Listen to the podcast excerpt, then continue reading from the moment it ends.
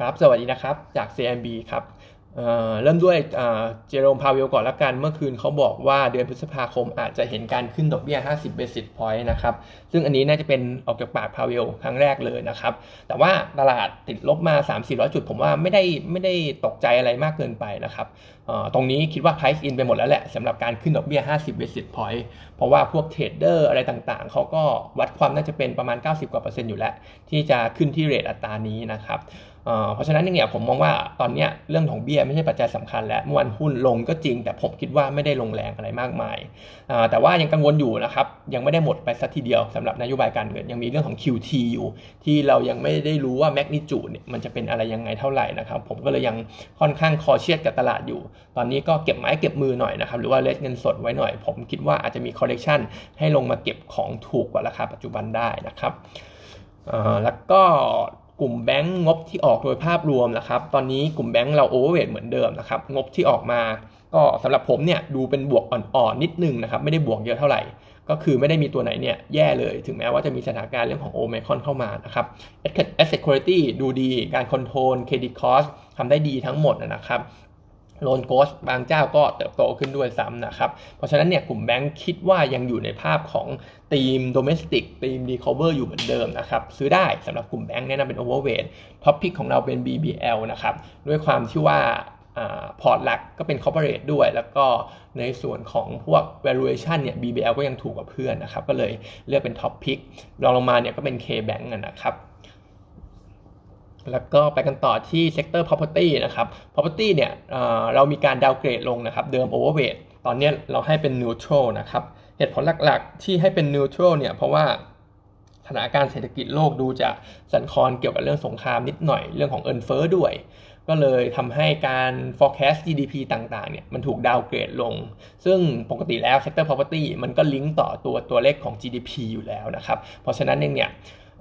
ก็เป็นไปได้ว่ามันยังมีมันจะมีดาวไซด์ให้กับ e a r n i n g ของกลุ่ม แล้วก็ตอนนี้ถ้าไปดูราคาหุ้นนะครับ หลาย ๆ ตัวมันก็ถือว่าปรับเพิ่มขึ้นมาแล้ว valuation เนี่ยเริ่มจะเขาเรียกว่าเริ่มจะ fully price ตัวเองแล้วนะครับ อาจจะยังไม่ถึงกับตึงตัวมากสำหรับกลุ่ม property แต่ก็เริ่ม fully price แล้ว เพราะฉะนั้นเนี่ยเริ่มกลับมาสู่ average แล้วสำหรับตัวค่า PE นะครับ เพราะฉะนั้นเนี่ยเราก็เลยมองว่า upside เนี่ยค่อนข้างน้อย ดาวเกตลงมาเป็น neutral ดีกว่านะครับ แต่ว่า ถึงแม้เราเก็ตลงมาเป็นนูทรัลก็ไม่อยากให้มองที่พูดเนี่ยว่าเป็นโทนเนกาทีฟขนาดนั้นนะครับ เพราะว่าบางตัวผมคิดว่ายังซื้อได้สำหรับตัว property ตัวที่มัน high end หน่อย อย่างเช่น land and house หรือว่า origin SC asset อะไรประมาณนี้นะครับ แต่ส่วนตัว bias หรือว่า prefer ไปทาง land and house มากกว่า เพราะว่า อ๋ออีกปัญหาหนึ่งก็คือเรื่องของอวัสดุก่อสร้างด้วยที่มันปรับราคาขึ้นนะครับอาจจะกระทบต่อเรื่องของมาจินอะไรก็ว่าไป แต่ผมก็มองว่าอย่างในแลนด์เฮาส์เนี่ยถ้าเราสังเกตนะครับราคาบ้านของเขาเนี่ยแทบจะปรับขึ้นตลอด แล้วก็ไม่เคยลดราคา ไม่ค่อยทำโปรโมชั่นลดราคาเลยด้วยซ้ำสำหรับแลนด์แอนด์เฮาส์นะครับเพราะฉะนั้นเองเนี่ย คือเขาขายได้ไปเรื่อยๆครับสำหรับแลนด์เฮาส์ไม่ลดราคาก็สุดท้ายก็ปิดโครงการได้ทั้งหมด เพราะฉะนั้นผมคิดว่าเขาส่งผ่านต้นทุนได้สำหรับตัวแลนด์เฮาส์เรื่องของ recurring income เขาก็มีสัดส่วนค่อนข้างเยอะนะครับ มี upside จากมี upside เรื่องมี upside risk จากเรื่องของดิวเดนยิวจากการขาย asset ในอเมริกาด้วยดิวเดนยิวก็ 6 กว่าเปอร์เซ็นต์นะครับ เพราะฉะนั้นเนี่ยแลนด์เฮาส์ผมคิดว่ายังเป็นตัวที่น่าสนใจอยู่ในกลุ่ม property นะครับ ก็แนะนำซื้อแลนด์เฮาส์ target price อยู่ที่ 10.5 นะครับ10ขอโทษนะครับ target price อยู่ที่ 10.8 นะครับ แล้วก็ไปกันต่อที่หุ้นรายตัวนิดหนึ่ง Home Pro เรามีการ downgrade เช่นกันจากเดิมซื้อตอนนี้เป็นถือนะครับ หลักๆก็คือ 1 เนี่ย ราคาหุ้นขึ้นมาเยอะด้วย แล้วก็ 2 เนี่ย ราคาหุ้นเนี่ยมันมันขึ้นมาจะชน target price เรานะครับ แล้วก็2เนี่ยเป็นเรื่องของตัวเลขเท่าเท่าที่เราอัปเดตล่าสุดเนี่ยดูเหมือน Home Pro จะฟื้นตัวช้านิดนึงนะครับ โดย Same Store Sales Growth เดิมทีเราคาดว่า quarter หนึ่งจะออกมาสักประมาณ 5-6%แต่ว่าเท่าที่อัปเดตกับทางบริษัทล่าสุดเหมือนจะได้แค่ 3 เองนะครับ ก็ถือว่าค่อนข้างต่ำเพราะว่าต้องจะต้องไม่ลืมว่าปีที่แล้วเนี่ยโฮมโปรมีฐานต่ำมาช่วยด้วย แต่ว่าถึงแม้ฐานต่ำแต่ทำตัวเลขได้แค่นี้ หลักหน่วยต้นๆเนี่ยไม่ได้ดูตื่นเต้นเท่าไหร่นะครับ ในขณะที่เพื่อนๆฐานสูงอย่างเช่นพวกดูโฮม global เขายังทำ same store sales growth ได้ 25%สำหรับ global สำหรับดูโฮม global ได้ 7%นะครับ เพราะฉะนั้นก็จะเห็นได้ว่าโมเมนตัมเนี่ยมันต่างกันลิบลับนะครับ แล้วก็ในส่วนของ e a r n i n g ก็เช่นกัน เพราะว่าตัวของ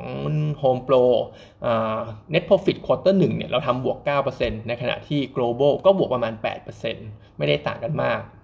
low base effect เนี่ยไม่ได้ช่วยเขาเลย เพราะฉะนั้นก็เห็นได้ว่าการฟื้นตัวในส่วนของพวก Home Improvement ใน segment ที่อาจจะบนๆหน่อยอย่าง Home Pro เนี่ยดูจะฟื้นตัวช้ากว่า global เพราะฉะนั้นเรา downgrade ลงมาเนี่ย make sense แล้วเพราะว่า Home Pro ที่เราเคยเชียร์ก่อนหน้าเนี่ยให้เล่นเฉพาะในช่วงของครึ่งปีแรก หรือว่า quarter หนึ่งผ่านไปสู่ quarter สองนะครับตอนนี้ถ้างบ ถ้าดูตัวเลขออกมาไม่สวยแบบนี้แล้ว เราเปลี่ยนตัวดีกว่าที่ global ดีกว่านะครับ Home Pro ให้ hold target price เนี่ย 16.3 นะครับ ในขณะที่ global เนี่ย จะเป็น top pick ของกลุ่มณปัจจุบันนะครับนิดนึงแล้วกัน global เทียบกับดูโฮมเนี่ยดูโฮมจะมีเรื่องของการเร่งขยายสาขา ซึ่งจะทำให้มีขาดทุนในช่วงแรกเยอะ เพราะฉะนั้นเนี่ยอาจจะเห็น e a r n i n g ปีนี้ไม่ได้ดูตื่นไม่ได้ดูดีเท่า global นะครับ เราก็เลยให้ global เป็น top pick ส่วนตัวของ Delta เดลต้าเรามี preview quarter หนึ่งนะครับ Net Profit เนี่ย 2,500 ล้านบาท บวกได้ 60% year บวก 29% Q Revenue เนี่ย ก็ทำเป็น Record High แบบรายไตรมาสด้วยนะครับ ก็คือตัวเลขยังดีแหละสำหรับตัว Delta นะครับ Data Center ยังไปได้นะครับ แต่ว่า outlook ของดูของ Delta เนี่ย ดูจะสะดุดสะดุดนิดนึง เพราะว่าปัจจุบันเองเหมือนในส่วนของ segment EV ของ Delta เนี่ย ที่เกี่ยวกับที่เกี่ยวข้องกับ EV เนี่ย มันจะสโลลงหน่อยนะครับ เพราะว่าเหมือนมีปัญหาเรื่องของส่วนประกอบรถยนต์พอสมควร ซึ่งจริงๆ เห็นได้ชัดนะครับ ตอนนี้ถ้าเราไปจองรถหรืออะไรก็ตามเนี่ยทั้ง EV ทั้งสันดาปเนี่ยตอนนี้เหมือนจะส่งมอบรถช้ามากนะครับ6เดือนครึ่งปีเป็นอย่างต่ำเผลอๆรอครึ่งปีรถรถรุ่นใหม่ออกมาแล้วนะครับเพราะฉะนั้นเองเนี่ยเรื่องของชิ้นส่วนรถยนต์เป็นปัญหา EV เนี่ยก็เป็นแต่ยังโกรดโกรดได้ดีอยู่นะสำหรับ EV แต่ว่ามันคงชะลอลงกว่าที่เราคาดการไว้ valuation สำหรับ segment EV หรือว่า EPS สำหรับ segment EV ของ Delta เราก็มีการปรับลงด้วยนะครับ แล้วก็อีกเรื่องหนึ่งจีนมีปัญหาเรื่องของโควิดนู่นนี่นั่นก็ทำให้เรื่องของ supply หรือว่าชิ้นส่วนที่เขารับมาจากจีนเนี่ยมันก็อาจจะสะดุดได้เช่นกันนะครับ ตอนนี้เหมือนลูกค้าเดลต้าบางเจ้าเนี่ยก็เริ่มชะลอการสั่งซื้อแล้ว เพราะว่าชิ้นส่วนเนี่ยมันไม่ครบด้วยนะครับ แล้วก็เรื่องสุดท้ายเรื่องเดิมเวอร์ชันก็ตึงๆอยู่แล้วสำหรับตัวเดลต้าเพราะฉะนั้นเราก็ให้ไว้เป็นโฮเท่านั้นนะครับ target price เนี่ย372 บาทนะครับ ส่วนสุดท้ายรามคำแหงนิดนึงนะครับรามคำแหงเขา